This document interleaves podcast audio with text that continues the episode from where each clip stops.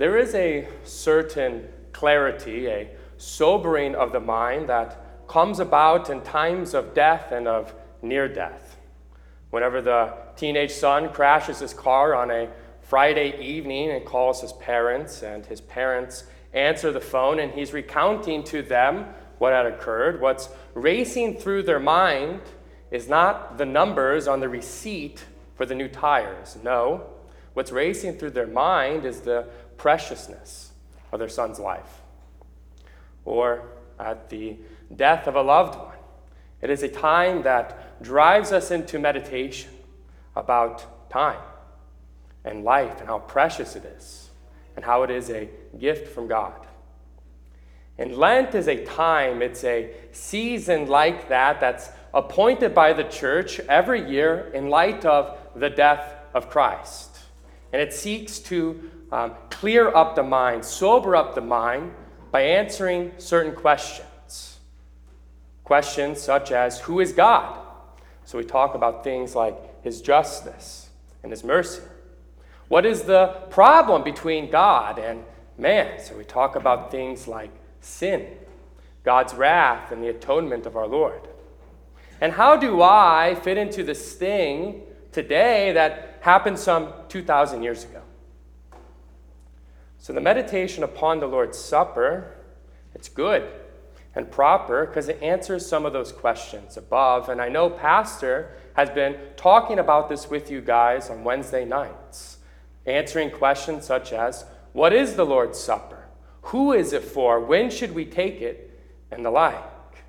So, Maundy, Thursday, the night in which our Lord is betrayed, the night in which he institutes this supper, can kind of act as a bookend to that meditation. So, tonight, what we want to look at is its importance in the life of the church, its centrality in the life of the church, and therefore also our lives as God's people. Hear the words of our Lord in Matthew chapter 26. Now, as they were eating, Jesus took bread, and after blessing it, broke it, and gave it to the disciples, and said, Take, eat. This is my body. And he took a cup, and when he had given thanks, he gave it to them, saying, Drink of it, all of you, for this is my blood of the covenant, which is poured out for many for the forgiveness of sins. I tell you, I will not drink again of this fruit of the vine until that day when I drink it new with you in my Father's kingdom. Jesus doesn't follow the natural ordering, ordering of things as you would expect. The natural ordering of things is usually someone dies and then the will is read. But no, he, he doesn't follow that. Rather, he institutes his will before his death. It would be rather presumptuous of us to read the will of a 30 something year old before he has died, because his death is not certain. But our Lord's death is in fact certain. The prophets have spoken about it. He's spoken about it. Others have sought his life and he's evaded them, but now this is the time, because it is his life to lay down, that he will die. It's certain. And because of the magnitude of this situation, that it is the will of the incarnate God who bore our sins and brought them to the cross, the magnitude of the situation, then, our ears should perk up about what he is saying because the will that he's leaving, the testament that he's leaving, it isn't like ours that are dealing with temporal things. So and so gets the property, so and so gets this thing and that but rather what he's talking about, his will, deals with that which he's accomplishing, namely salvation. And in his will, he institutes the supper. And with it, he gives instructions, but also promises attached to those.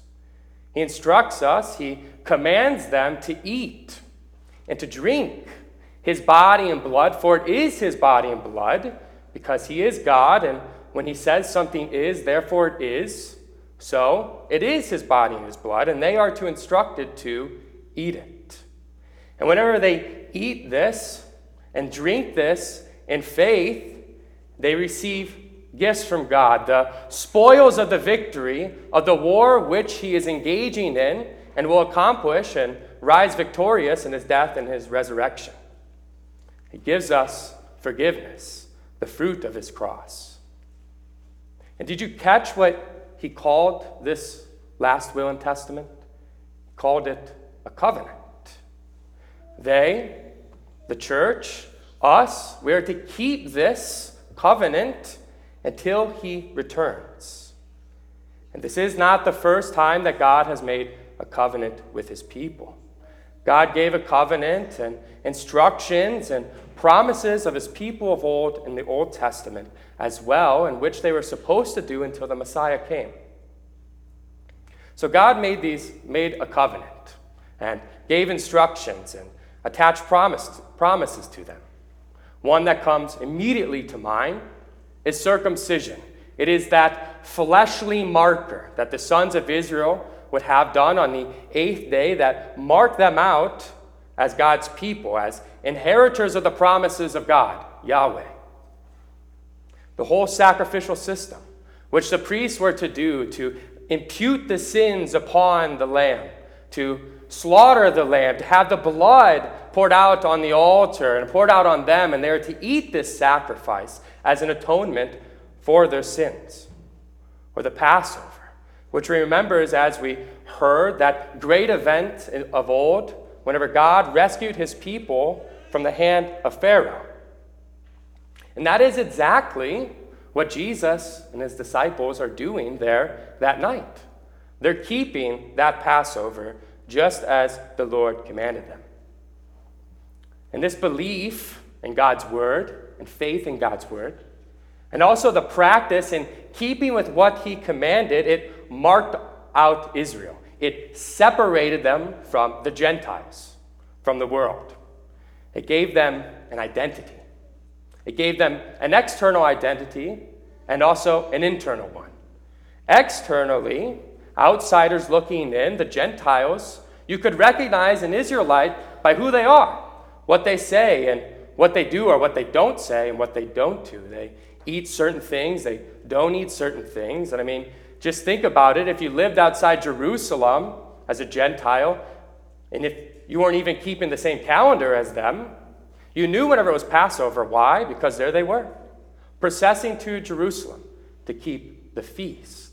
It gave them that external identity. It also gave them an internal one.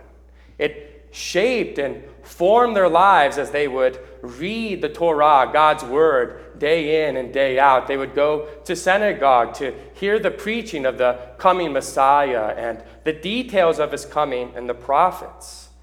It shaped their worship. It shaped their very lives at home. It was the center, the heartbeat of their lives. And Jesus, the Messiah, Emmanuel, God with us, he fulfills all of those things. And in that fulfillment, he establishes a new covenant. He is the true Passover lamb. He is the lamb unblemished which is sacrificed, and the blood is poured out on the doorpost of our foreheads and our hearts, the doorpost of our hearts. And we eat his flesh. And the sacrifice that he gave is not ongoing every year in the temple. No, it was of the true temple, his very body and his blood. And he gives the benefits of that sacrifice to his people even today in this new covenant and in his word and sacraments. These benefits, the benefits of the shedding of the true blood of the Lamb of God who takes away the sins of the world, are given to us in sacraments and also his word. In baptism, it's a circumcision, not of the flesh, but of the heart. It's what the circumcision of old pointed and looked forward to. It's a greater circumcision. It washes us clean, and it marks us off as God's people, as inheritors of the promise of salvation which He's accomplished in his, the shedding of His blood. And the Lord's Supper. It's what the Passover pointed forward to His institution and our reception of the true Lamb of God. And it strengthens that faith which is given to us by His Word. And today, like in for the church in the Old Testament, gives us an identity, externally and internally. It marks us as who we are. The outsiders, the world, knows who we are by what we call sins and not sins, what we say and what we don't say, what we do and what we don't do. They see us processing, not to Jerusalem, but to this place every Sunday, the day of the resurrection, to be with the Lord. They can see it, it marks us. And it also gives us an internal identity because it orders our lives, it teaches us how to pray. It orders not only our lives out there, but also here in this place as we worship. So it separates us from the Lord chiefly because it separates us from the world, excuse me, chiefly because we have the Lord as our King, as the ruler of our hearts and our minds and our lives. So we're able to embrace the teachings of Christ, the teaching of repentance and forgiveness, and truly repenting of our sins, and come here to this place to be centered upon His presence here in this pulpit, at that lectern, at that altar, and at that font. So Christ's Word and His sacraments they're markers of the church and give us this identity because it is where God Himself is. And from this reality, as the church, the whole life of a Christian is centered upon Christ. His words and His sacraments, they're simply what we're about as Christians. His word shines forth into a dark place and creates faith and sustains faith in us by the working of the Holy Spirit. The Holy Spirit works through that word to convict us of our sins. He preaches the law to us. And from it, then, that being put to death, we're given new life through the gospel. And we're comforted by the certainty of that forgiveness because of the death of Christ. So his grace and his love he accomplishes on that cross and in the resurrection is poured out upon us in baptism and in that chalice. So our hymns, our prayers, I mean, this building itself, the way it's structured and oriented, and even our lives are centered upon him and his presence here. So the church's life is centered upon it. Our lives are also centered upon it. What occurs here molds our lives out there. We're not looking to the gods of this world or the gods that our hearts make up that are just small, tiny, puny compared to our Lord and are just whipping boys of Satan. No, we look to the Lord, the true and living God. And where is one to find him? Where is one to find the true and living God in a world plagued with sin and death. It's here.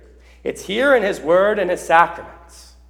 Therefore, we long to be with Him.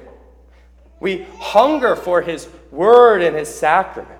We live lives, Lord willing, looking forward to reading the Scriptures every day, looking forward to feasting on His body and blood and hearing His preaching on Sundays, week in and week out.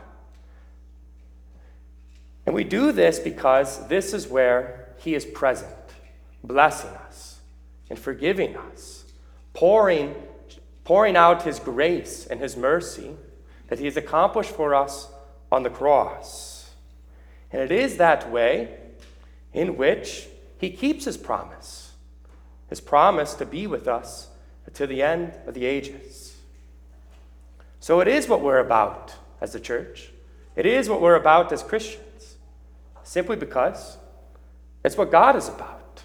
And it's where He is convicting sins and forgiving our sins on account of Christ. So I exhort you this night to have this mystery of this new covenant form your hearts and your minds, to pray about it to desire Him, to think about it continually, every day, to not work against the Holy Spirit, but let His Word and His sacraments shape your life. Because a life shaped by the Holy Spirit is one that is truly beautiful. It is one that is at peace. It's at peace because we know who our Lord is, and we can be with Him. And we know that He reconciled us, reconciled us to the Father. And therefore, and therefore, out of that, we have peace before Him in this place. Therefore, we should also boldly ask those, invite those who are outside of the church, who are in the world, who see us and can identify us externally, we invite them to come here, to come from the place of darkness, the place of sin in the world, but to come here to hear about the God of peace, the God of light. And if we lack this hunger and if we lack this desire, we only need to hear two things. One of which is the words that we heard not that long ago. Remember, O man, that thou art dust, and to dust you shall return. And the second is what we're going to hear about tomorrow that the consequences for my sin, for your sin, for Adam's sin, for the sin of every man, is the death of Jesus Christ. So, as we hear about his passion tomorrow, and we have it pictured in our minds, the crucifixion, we have a picture of the perfect example of justice, the perfect example of love. For Jesus says, No greater love than this, than he who lays down his life for his friend. And you are his friend. And therefore, out of that repentance, praise him, thank him, and look forward to Sunday morning, where, he, where you will hear about his resurrection. And then after that day, on Sunday, do not let your hearts, do not let your minds be snuffed out, but continually hunger.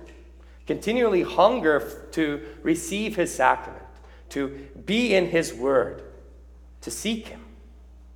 Seek his grace and his favor and the sacrament every day until he brings us from this valley of sorrow to himself in heaven to feast with us eternally at the banquet feast in his Father, our Father's kingdom. Amen. In the name of the Father, and the Son, and the Holy Spirit. Amen.